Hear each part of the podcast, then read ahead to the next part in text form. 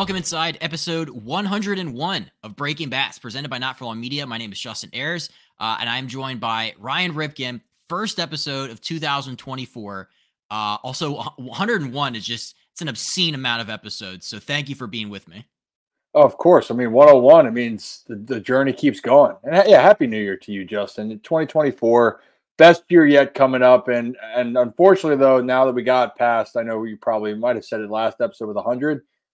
No more numbers to really count, right? There's no there's no 100 there's no triple digit numbers.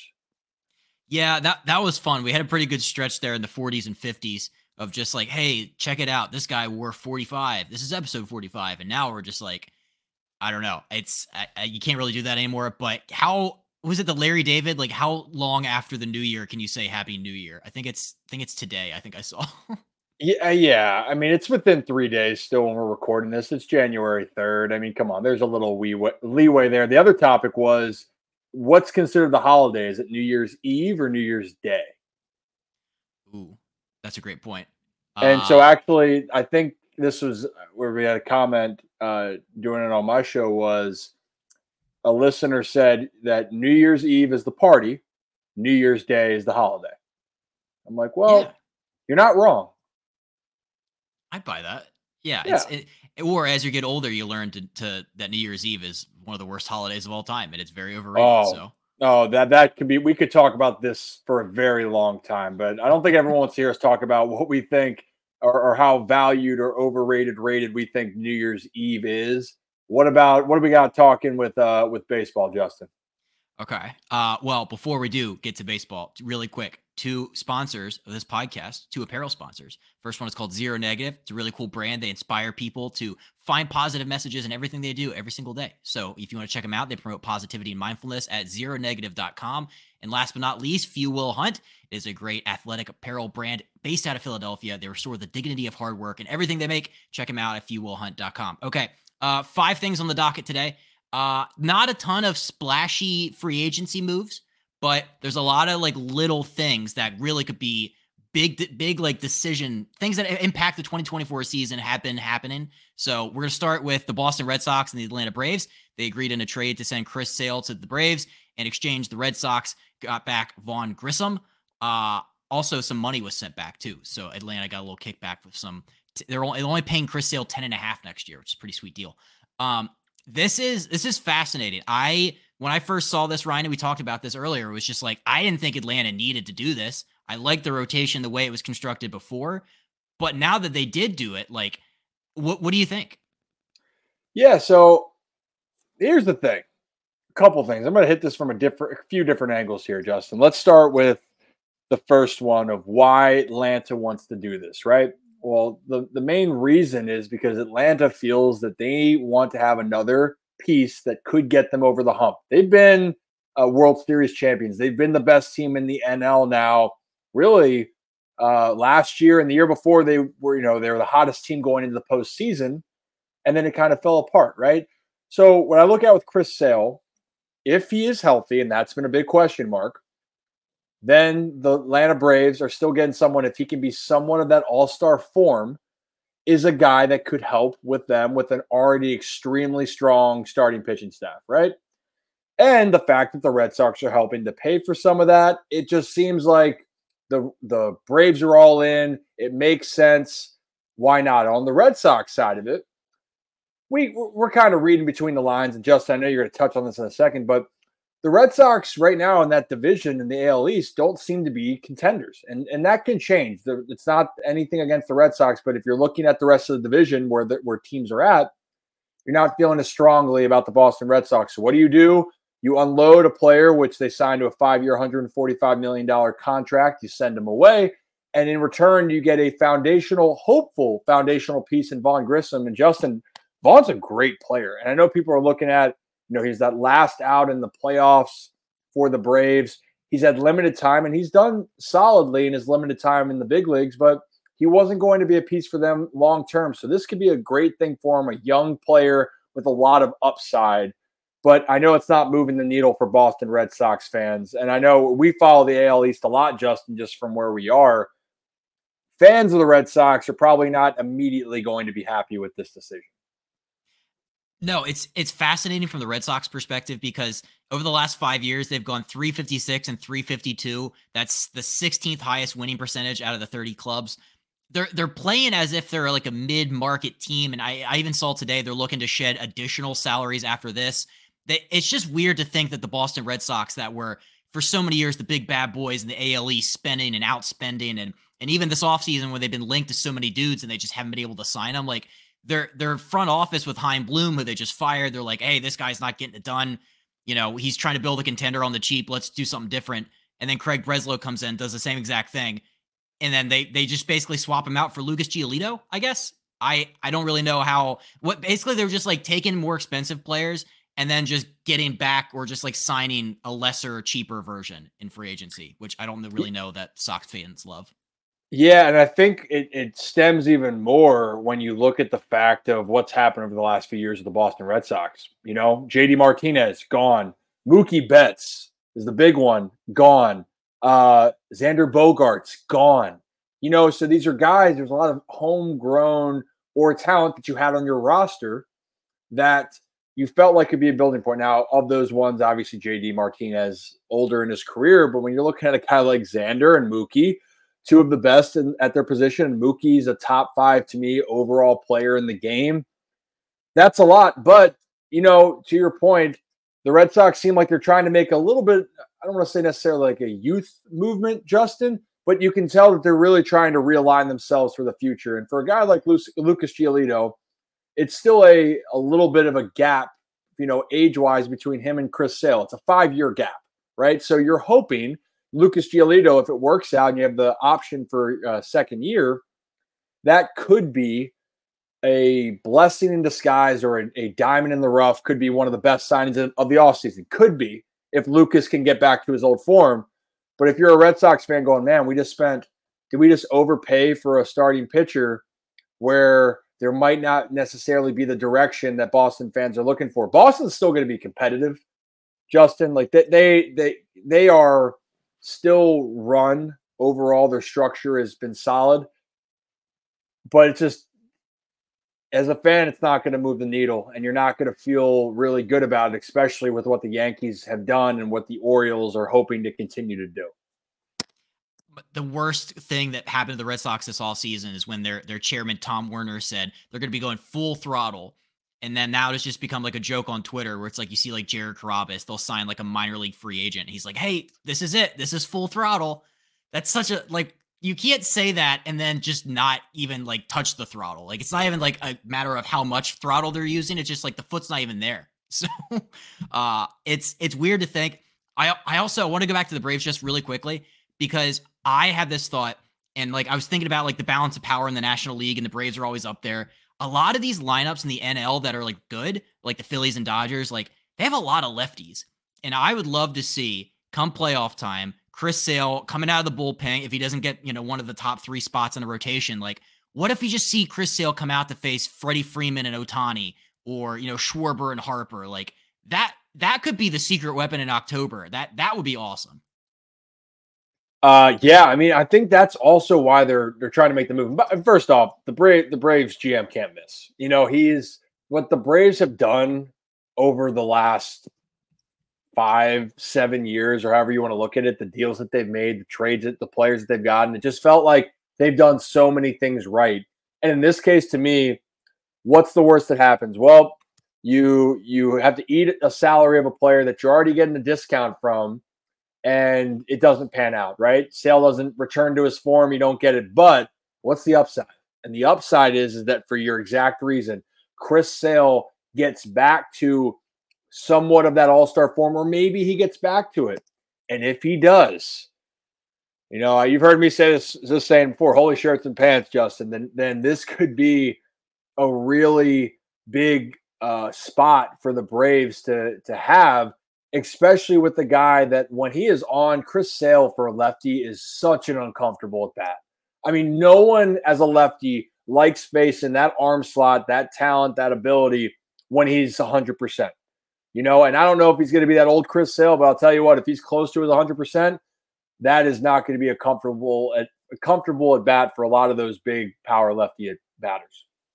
Yeah, like you know, last year his numbers were like they were pretty good. He, he still like gets swings and misses. His strikeout rate was still really high, and yeah, he's not going to be Chris Sale from five years ago. But yeah, I mean, if, if he could stay healthy, but even if he doesn't, like the Braves are so stacked rotation depth wise, that doesn't even matter. Um, you, you brought up their GM Alex Anthopoulos.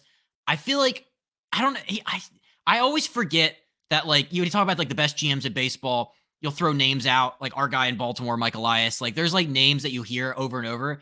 I don't think Alex Anthopoulos like gets enough credit if that's possible for what he's built in Atlanta and even in Toronto before that, which he he crushed it in Toronto as their GM. Like, you, do you remember in 21 when he just rebuilt the entire outfield in the trade deadline and then they won the World Series? Like, that's this guy's awesome. He deserves all the credit. And, you know, it's and that's why everyone you see those Breaking Bad memes of uh, is it Jesse? It's like why did how do they keep getting away with this? Like that's what everyone yeah. feels with the Braves. It's like how do they keep getting away with it? What do you have on these players? But to be honest, you're seeing a GM that is willing to make moves. He's willing to pay his players that want to take these de- these deals, and some of them can be bargains for the team, but other it's giving stability. And we've talked about it. You just don't know what's going to happen with some of these young players. He's giving them an offer. It's helping the team. It's helping the players short term. Hopefully, might be able to help them long term. But in this process, he's not afraid to be aggressive to make the team better. And all he's done is help build a really it is a juggernaut. I know the Braves haven't, you know, they disappointed the last two years in their eyes, but they have been consistently one of the top two, top three teams over the last four or five years. And a big reason is because of of what has been constructed there and and the architect of it all. And how it's Alex Anthopoulos, right? Did I say that right? Yeah. Because I don't want to mess up. I know I messed up Jarred Kelenic's last name last time for people that tuned in. I know. God forbid stop traffic on it. It's and I apologize to him and all the Braves fans that that I upset in the process. But but you have an architect that has created a masterpiece of a roster for the Braves over, the last four or five seasons. Which, as a baseball fan, it's been awesome to watch. My favorite Alex Anthopoulos stat, and then we'll move on. The Braves are the first team in the free agency era to have all eight position players locked up for three or more seasons. None of these salaries exceed 22 million across their duration that's like if you look Insane. at like the Braves like future contract spending table or whatever, if you go on like Spotrac or whatever, it's like, yeah, we just have everybody for eight more years. So uh we're gonna kill it. We're gonna keep being first place in the NL East every single year. Mark that down. Um, it's the best. And hey, you know what? I think because of how many nice things we've said about the Atlanta Braves, I think we're allowed to mispronounce Kelenic. Kelenic. We are. It's either Kelenic, Kelenic, either one. I hope he balls out for you guys. I hope he balls out. He's gonna he's gonna ball out. Brave, Braves are gonna ball out. They uh, we'll see what happens with the Red Sox. And uh, isn't there another team that's that's making moves, Justin? But it's not necessarily maybe these splash moves that everyone's talking about. Yeah, I think Brian and I might have talked about this a couple weeks ago, where it's just like we look at the San Diego Padres and all the people that they've lost in free agency, especially on the pitching side. Um, I mean, like it's their their starters, obviously Snell, Wacha, Lugo, Martinez, but like the bullpen, guys like Josh Hader, Tim Hill, like there's a lot more guys that they've lost in free agency on that side of the of the pitching staff that it's it's really hurt them. And if you remember, the Padres have been in, in salary, you know, it's it hasn't been great. They, they have been having to take out loans to cover payroll. They don't have a ton of money, but they've been super active in bringing guys in from especially Asia as of late. They just signed Yuki Matsui, five years, $28 million from Japan. Uh, you know, he probably played against Brian in the NPB there. Um, he's gonna be their setup guy, and today they finally uh, nailed it down. Two years, four and a half mil for Korean pitcher Woo Suk Go. Um, you don't see a team that like spend this much in one particular like like guys. Obviously, international free agents are like it's it's hard to project sometimes because of how different the different styles of baseball are. But when when you see pitchers, especially, um, can you maybe draw parallels to something that you know we saw in Baltimore with our guy Fuji? Yeah, you know, so it's interesting, right? Because we know that there's there's great players all over the world, right? And usually some of these great players, the international market, the players then, if it's from the Dominican or uh, South America, they, they eventually most of them would go through the minor league system, right? Occasionally you'll have guys from Cuba or a guy like Ohtani that goes straight from Japan over. And last year, uh, Shintaro Fujinami, Oakland A's, going over and pitching there and then coming to the Baltimore Orioles so the reason why I'm bringing all this up, you see, there's different paths to it. But the biggest thing in this story is, is that the Padres, yeah, they're not spending a ton of money. And these could be bargain deals. But on the flip side, Justin, this is good. They're, these two pitchers are going to be rookies going against the best hitters in Major League Baseball. And that's no knock to any of the talent over in the other leagues. Those are two of the best leagues in all in, in all the world in Korea and Japan. But the major leagues is the major leagues for a reason. So there, that's something to being unproven. And you saw that with Fujinami. Fujinami had a, a tough time trying to adjust and take out the adjustment of the big league pitchers. You also have to adjust to the culture, being in a different uh, country. There's so many other factors that go into it. Now, could could this all work out? And a guy like Matsui that had a phenomenal year in 2023 had a 1.57 ERA and had 72 punchies and 57 innings. I mean, sounds great. That's why they gave him the contract. But can it play and carry over to the big leagues? That's going to be the big storyline. I, I even went back because like Fuji came over for one year, 3.25 million, mm-hmm. which like for an American reliever is like not a lot. Yeah. And then you, I think a lot of the times, like the risks associated with bringing guys in, it's usually like, it's usually always worth it. Like even if they're they're not like as good as they were in the other league, like you're still paying them three million for Fuji or you know two mil a year for the guy from Korea. It's like, you know, it's kind of like a lottery ticket. You don't really know, but if it hits, man, you got you got cheap talent. It's going to be good for the, the roster construction for the Padres when you know they're having to trade Juan Soto to cover payroll. It's yeah, I, I like this move a lot. Uh, but yeah, there is a lot more that goes into it with like the human element of like adjusting to America, and there's there's a lot. It's a culture shock for sure. Yeah, but it's also just being a human. You know, being being human as a player, as a professional. Everyone knows going into different environments that's a task, but then also then facing your toughest challenge to date. And this is that's going to be the toughest challenge to date in their professional careers. And you're doing it in a division, by the way, that has the Dodgers that are going to be humming back for it, and then the Arizona Diamondbacks just went to the World Series. So it's going to be a tremendous challenge. Oh, and by the way, you still have a very pesky San Francisco Giants organization. The Rockies, I don't know exactly. You hope that they get back to it, you know. And I, Colorado love the Rockies, love that stadium, everything about it, right? But here's the thing: that's a tough division. We do know that overall, and that's going to be a great challenge for them. It really will, and and hopefully they see success and for Padres fans, you hope, and you're going to need it because uh, for all the reasons you just mentioned, they were trying to shed cash and they're trying to find the right pieces that can help help out a Padres team that last year severely disappointed. Yeah, you got to get creative, and I think that's what AJ mm-hmm. Preller's always done. A lot of his team, if you look, like there's he's brought guys in from other leagues, and he's usually had pretty good success. We interrupt this episode to bring you a word from the official sponsor of Not For Long Media and the Breaking Bats podcast, the Original Fudge Kitchen. It is a staple of the Jersey Shore with six locations in Cape May, Wildwood, North Wildwood, Stone Harbor, and Ocean City. The Original Fudge Kitchen makes all of their fudge in store guaranteeing a delicious product, so stop by and let them know that Not For Long Media and Breaking Bats sent you. Check them out online at fudgekitchens as they are shipping fudge and sweet treats all across the country. Now back to the episode. There's a team, though, also in the NL that when 82 and 80 last year, the Cincinnati Reds, they surprisingly have spent over $100 million in free agency this offseason. They brought in Emilio Pagan, Buck Farmer, Frankie Montas, who they just recently signed a deal with for one year, 16 mil, Nick Martinez, uh, former Padre. And then obviously the big one was Jeimer Candelario, their, their infielder. Um, I saw their GM, Nick Krall, who said, quote, I don't see us doing much. I don't want to say, you know, never with anything. We could always end up doing something. I just don't see it right now. We're going to make any more major moves. Um, do you agree that the Reds are done making moves, or do you see anything else? Like, could they swing a trade for some of the infield depth, or are you confident that this is going to be the class of the NL Central? Isn't that kind of you know? Do you really believe everything that's being said with the with the team or not? Right. That's kind of what it goes down to, you know. And, and sometimes it's it's we say coach speak or is it GM speak? I don't know exactly what the hell to say with it. But I do think the Reds, I do think there is something behind that they feel comfortable with the group that they have. And if you look at last year, it was a very, very good run by the Cincinnati Reds. And we talked about this before we came on too, Justin. I mean, this division's up for grabs. It truly is. And for the Reds, you got to feel really good about where you're at and what you have. And you're hoping now some guys continue to take a step forward. But they have a good young nucleus and they might still be trying to figure out. You mentioned the infield depth. I wouldn't be surprised if they don't make a move now at the deadline in the season.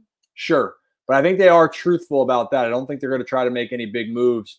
And right now, the Reds are in a good position. I still don't want to count out the Brewers just because they seem to always stick around, but they're in a transition. Then you have the Cubs and the Pirates, who knows? So really, why not why not it be the Cincinnati Reds time to take over that division? I think they should feel confident. This has been a great offseason also for this kind of spending because like the Chicago Cubs haven't done anything. Like Bellinger and um Stroman are still in free agency. Who knows? They could go anywhere. So like if you're the Reds and you're sitting there waiting and you just see the Cubs not doing anything, and you know the Cardinals had a really bad year, and sure they've made something moves, but you know the Brewers lost their manager and the Pirates are still not there yet. Like, yeah, I I think the one move that I'm still a little confused by was a 16 mil deal for Frankie Montas, who I think he pitched one game last year before he got hurt. Uh, that one worries me, but I mean, I guess 16 mil is, I guess that's the going rate for pitchers regardless of injury status. I mean, because you think Snell and, and Montgomery and all these guys are out there still. So um, I don't know. That one kind of confused me a little bit. Yeah, well, I well those guys, the one you just mentioned, like the Snells, that's a lot of money. Montgomery, they're going to cash in, right? So a guy like Montas, when you look at it, and, and we go back to what we just talked about with Lucas Giolito, right? So you can see that there's talent there, right? And there's ability and, and all this stuff and whatnot. So teams are banking on players going back, but it's a prove it, right? Prove it type of situation. But Giolito still got $19 million, right? So if that's the market right there, you know, what the hell is Blake Snell going to cost, right? And I think that's where teams are sticking with. It's that you got to be really comfortable with dishing out that money. And let's just face it, clearly, team a team like the Reds or some other teams are hesitant on that factor because either they don't want to do it or they're not they don't think that that's a good long-term investment for them so yeah why not why not take a chance um, on a guy that has tremendous potential and and has proven it but he just maybe hasn't been i don't want to say consistent but it's you have to go out and prove it again to really kind of be validated that you're that you're worth a longer term deal one thing, and and we're always going to continue to make Orioles comparisons. That's no shock to anybody. Um, I remember, yeah, who who who'd have thought? Uh, before last season, everybody was kind of complaining about the Orioles rotation, and they're like, well, you know, like you're, you're counting on a lot of guys to outperform who they have been, who they are. You need a lot of guys to have better years, and also that's been the case for the Orioles for a while. Um, and you look what they did last year; they had the seventh best team ERA in baseball. I feel like the Reds are in that same kind of boat this year where like nobody looks at the rotations like this is going to be, you know, a 90 plus win club. But there's a lot of guys in there like Hunter Greene, like Ashcraft, Lodolo, like they have some guys that like if they put it together just like a little bit, they could be the 2023 Orioles in 2024. Well, yeah, and it wasn't an Andrew Abbott that came on the scene, you know, and, and pitched extremely well for them last year, coming up as a rookie, right? Last year was his. uh he, I forget the I know I'm blanking on it now for his um, uh, how the start he got off to. I know he finished with eight wins and, and six losses, but I was trying to pick up like when he came up because he I believe he pitched against the Orioles, and you know I was impressed. I was impressed about what he was bringing to the table. So the thing is with young players, if you want to actually know what you have, you got to let them go out and pitch. And that's what the Orioles did last year. And I tell people this all the time for all the ones that said, oh, we should have signed an ace or we should have done this, should have done that. If you take, if you do that, you don't get to find out what you have. And the Orioles found out that Kyle Bradish is a bona fide ace.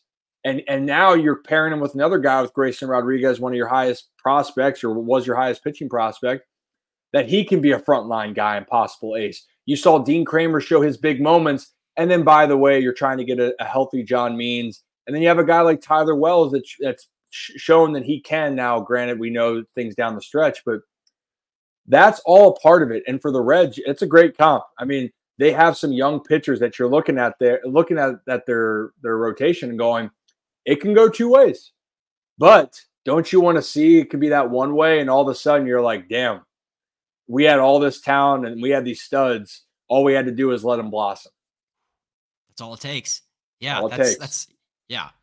Uh, all right, let's wrap up with uh, the LA Angels. Also, I remember we did a video a year ago where we forgot what the Angels were called. They don't have Anaheim. Eh, do they have Anaheim? Los Oh, Angeles Angels, do- no Anaheim. Don't do this again to me. I already, I'm already, I'm already getting confused. I saw that the other day and I just completely did the exact same thing. So time is a flat circle.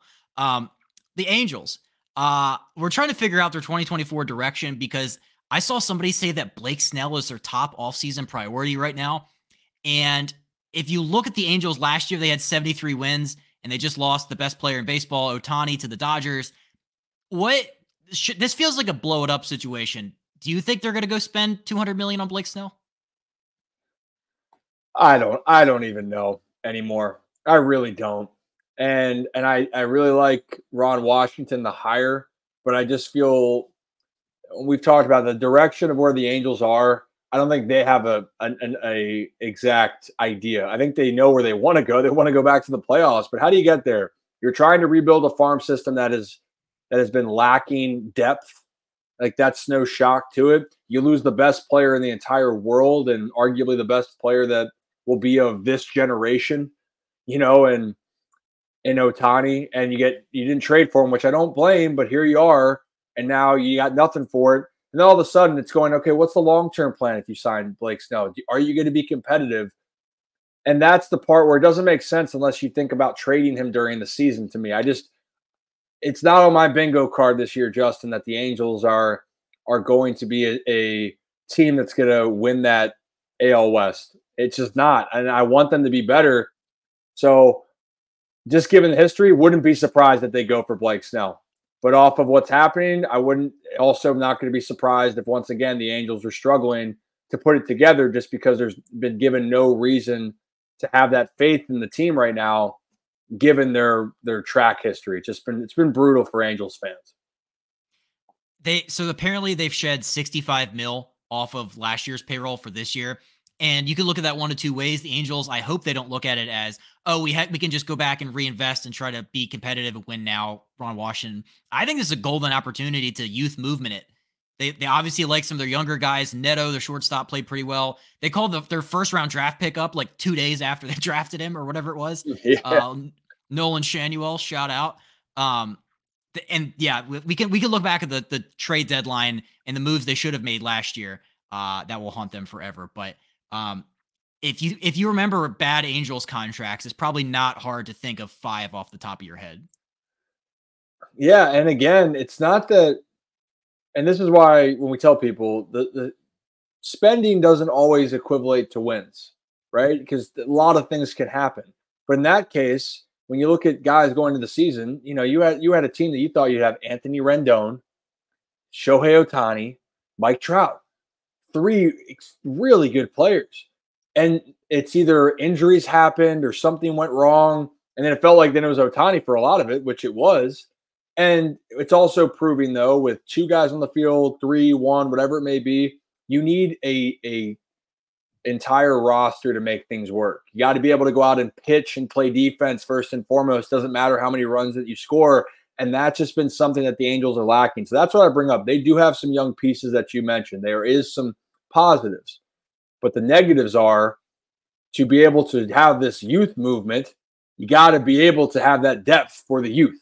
You know, and right now, I just the Angels are trying to figure that out. And you're right. I think they just have to commit one way or another and, and see what happens. So, and who knows? I I wouldn't be surprised. I said Trout's not going anywhere. I wouldn't be surprised if, if something like that changed during the season. You know, it just really depends on how this year goes. But man, I I just wanted for so long to see Mike Trout get back to the playoffs, man. I really do. It would have been so cool to see him and Ohtani, and that's why they didn't make the trades last year because they were trying a last ditch effort because they thought that they could win with Ohtani and prove, and it didn't happen. So I, I'm I'm an optimistic guy, Justin. I really try to stay that way. I just I need to see it to believe it with the Angels. I think it was 2014 the last time we saw Mike Trout in the playoffs. Uh, Oh, 10 goodness. years. Happy happy 10 years, Mike Trout. That's Happy 10 years. Oh no. yeah, we, we got to figure that out. But uh, Ryan, this has been great. Thank you as always for for hopping on and talking a little ball. We need to get some more bigger moves going. Get the stove fired up again. I think the stove's kind of cooled off, but Yeah, it's, Uh, it's cold as hell. It's cold as hell. We got to get that puppy fired up. Exactly. Got to fire the old stove back up. Uh, so thank you guys for listening. We'll, t- we'll see you guys next week. And before we get out of here, a special thank you to the band Stick Figure for allowing us to use today's intro and outro music.